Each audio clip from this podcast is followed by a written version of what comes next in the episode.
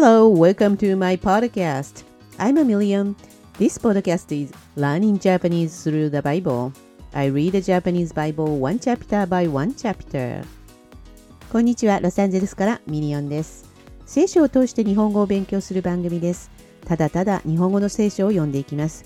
ピンポイントで主の語りを取り上げ、章ごとの私のポイントを挙げていきます。英語でもポイントを伝えてますので、日本語と英語の比較をしてみてください。このオンエアはポドマティックにアップデートして皆様に配信しております。This on air has been updating at podomatic.com さて、昨日は証のお話をさせていただきましたが、振り返ると数々の証があったなぁと回想していた昨日でした。本日あなたの一日はどのように始まってますか？私の一日は今朝は何を食べようと思って始まっております。何を食べたかと言いますといつもと変わらない朝食でのんびりとした一日を始めております。では本日は新明期に。それから私たちは向きを変え主が私に告げられたように足の海の道を荒野に向かって旅立ち長らくセイル山の周りを移動していた。主は私にこう言われた。あなた方は長い間この山の周りを移動してきたが北の方に向きを変えよ。民に命じて言え。あなた方はセールに住んでいるエサウの子ら、あなた方の同族の領土内を通ろうとしている。彼らはあなた方を恐れるであろう。ただし、あなた方は十分に注意せよ。彼らに戦いを仕掛けてはならない。私は彼らの地を足の裏で踏むほどさえもあなた方には与えていない。私はエサウにセールの山を彼の所有地として与えたからである。食物は彼らから金で買って食べ、水も彼らから金で買って飲まなければならない。事実、あなたの神、主はあなたのしたすべてのことを祝福し、この広大な荒野でのあなたの旅を見守っていたのだ。この40年の間、あなたの神、主はあなたと共にいて、あなたは何一つ欠けたものがなかった。それで私たちは、セールに住むエサオの子孫である私たちの同族から離れ、アラバへの道から離れ、エイラトからも、またエツヨン、ゲベルからも離れて進んでいった。そして私たちは向きを変えて、モアブの荒野への道を進んでいった。主は私に言われた。モアブに敵対してはならない。彼らに戦いを仕掛けてはならない。あなたにはその地を所有地として与えない。私はあるをロトの子孫に所有地として与えたからである。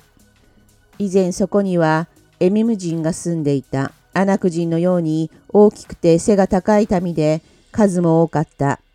アナク人と同じく彼らもレファイムであるとみなされていた。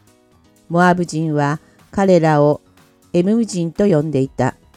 セールには以前フリ人が住んでいたが、エサウの子孫がこれを追い払い、これを根絶やしにし、彼らに代わって住むようになった。ちょうどイスラエルが主のくださった所有地に対してしたようにである。今立ってゼレデ川を渡れ。そこで私たちはゼレデ川を渡った。カデシュ・バルネアを出てからゼレレ川を渡るまでの期間は38年であった。それまでにその世代の戦士たちは皆宿営のうちから耐えてしまっていた。主が彼らについて誓われた通りであった。確かに主の御手が彼らに下り、彼らをかき乱し宿営のうちから絶やされたのである。戦士たちが皆民の間から耐えた時、主は私に告げられた。あなたは今日、モアブの領土アルを通ろうとしている。アンモン人の近くに行くが、彼らに敵対してはならない。彼らに戦いを仕掛けてはならない。あなたにはアンモン人の地を所有地として与えない。私はそれをロトの子孫に所有地として与えたからである。そこもレファイムの地だとみなされていた。以前はレファイムがそこに住んでいて、アンモン人は彼らをザムズジム人と呼んでいた。彼らはアナク人のように大きくて背が高い民で、数も多かった。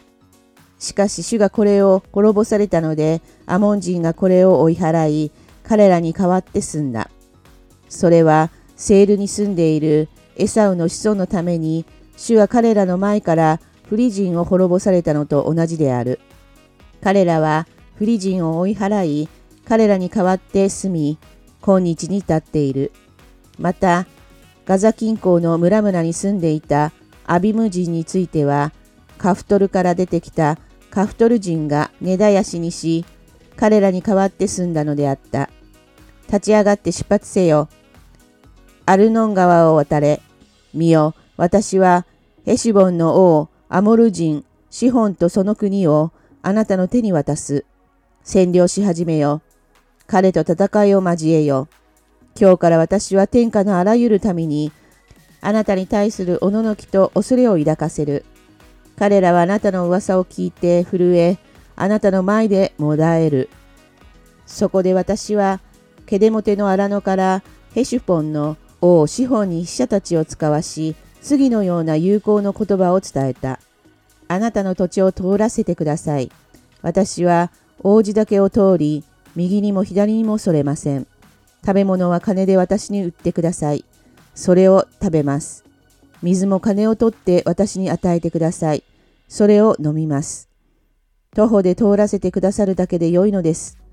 セールに住んでいるエサウの子孫や、アルに住んでいるモアブ人が私にしたようにしてください。そうして私がヨルダン川を渡り、私たちの神、主が私たちに与えようとしておられる地に行けるようにしてください。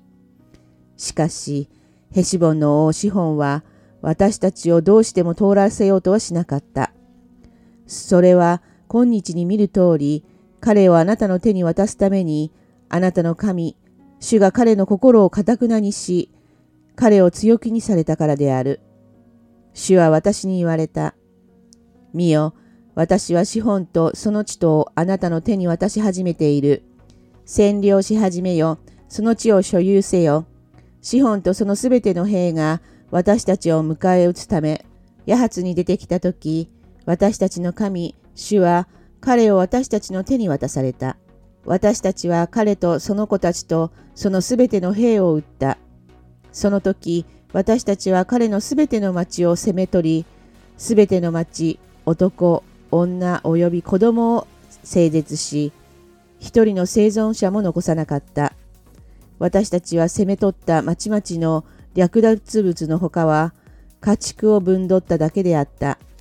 アルノンの渓谷の縁にあるアロエル、及びその渓谷の中の町からギルアデに至るまで、私たちの力が及ばない町は一つもなかった。私たちの神、主がそれらを皆私たちの手に渡されたのである。ただ、あなたはアモン人の地、野木の川の前岸と産地の町々には私たちの神、主が命じられた通り近寄らなかった。終わり。さていかがでしたか？それから私たちは向きを変え、主が私に告げられたように、足の海の道を荒野に向かって旅立ち、長らくセール山の周りを移動していた。このように2章は始まりました。この章を読んでいて思い浮かんだのは、現在世界的な問題になっているウイグル人の問題でした。根絶やしという言葉がそれを思い起こさせたのですが、実はこの根絶やしとはどういった死になのかと考えてましたら、この章に出てきてさらに考えさせられました。私たちは今、新約聖書、イエス様のお生まれになった後の中に住んでいるのですが、このイエス様がお生まれになる前の旧約では、レファイムという巨人のグループが登場しております。え創世記6にもこのネフィルムというのが登場していました。これと同じような系統かと思われます。訳語としては一つ挙げますと、死者といった訳にもなっているようです。さて本日のピックアップは11節です。アナク人と同じく彼らもレファイムであるとみなされていた。They were also regarded as giant, like Anakin, but the Moabites called them Ammon. いかがでしたか？それではあなたにとってゆっくりと流れる時間の中で過ごせる週末でありますようにお祈りしております。では本日はこの辺で。バイバイ。